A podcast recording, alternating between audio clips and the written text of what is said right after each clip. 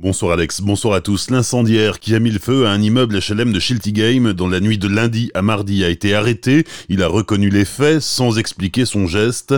Le procureur de la République de Strasbourg précise tout de même qu'il n'y avait pas de motivation raciste. Le jeune homme, âgé de 22 ans, a été soumis à un examen psychiatrique. Il est déjà connu des services de police dans d'autres affaires d'incendie volontaire. L'incendie de l'immeuble de Schiltigheim a fait un mort, un enfant de 11 ans. 11 personnes ont été blessées plus d'une centaine d'autres ont dû être relogés.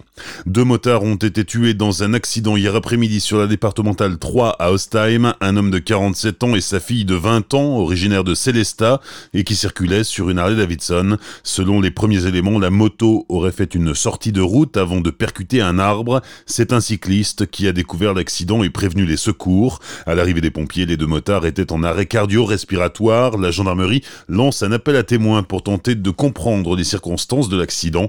Si vous disposez d'informations, vous devez contacter la brigade territoriale de Ribeauvillé ou appeler le 17. Lundi matin à Sainte-Marie-aux-Mines, un homme de 44 ans a été interpellé dans l'enquête sur plusieurs vols à la roulotte commis pendant l'été. Six plaintes ont été déposées dans le courant du mois d'août. De l'argent liquide, un autoradio, une carte bleue utilisée en paiement sans contact. Le voleur a été identifié notamment grâce aux caméras de vidéoprotection et il a reconnu les faits. Il sera convoqué prochainement par la justice. Le syndicat des eaux et de l'assainissement présentait hier à Muttersols son dispositif pied au sec et le diagnostic de vulnérabilité aux inondations. C'était à la nouvelle salle de gymnastique de Muttersols, récemment équipée de dispositifs pour se protéger des crues centenales, des crues qui concernent plus de 30 communes le long de l'île entre Colmar et Erstein. Comment s'en protéger? La réponse de Patrick Barbier, le président de la commission de la digue de l'île au SDEA et maire de Muttersols. Il y a deux façons de, prévenir, une façon collective. Là, c'est des digues.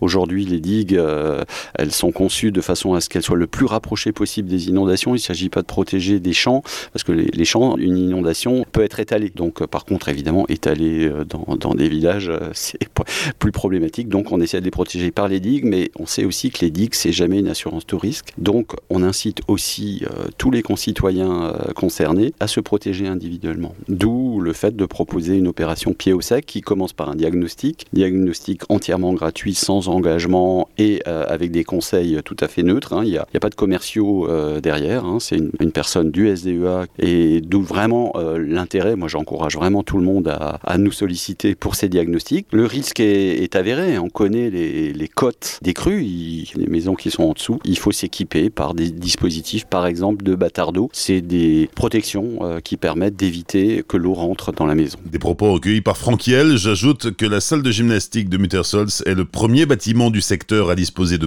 d'eau. Pour savoir si vous êtes concerné par ce diagnostic et les éventuelles aides financières pour l'installation d'équipements de sécurité, vous pouvez contacter soit votre mairie, soit directement le SDEA. Les vendanges ont débuté ce matin en Alsace. Cela concerne pour l'instant uniquement les parcelles les plus précoces dans les secteurs de Colmar ou Chervillers par exemple. Et après analyse, l'état sanitaire des grains est parfaitement satisfaisant. Enfin, 240 poules pondeuses sauvées d'une mort certaine, âgées de 18 mois, elles ne sont déjà plus assez rentables pour l'industrie agroalimentaire qui les vend aux abattoirs. Hier, l'association Happier Snow a réussi à épargner ces poules, notamment à Colmar, en les distribuant à des agriculteurs ou à des particuliers. Bonne soirée avec Alex sur Azure FM. Dans un instant, retour de la musique. Tout de suite, la météo.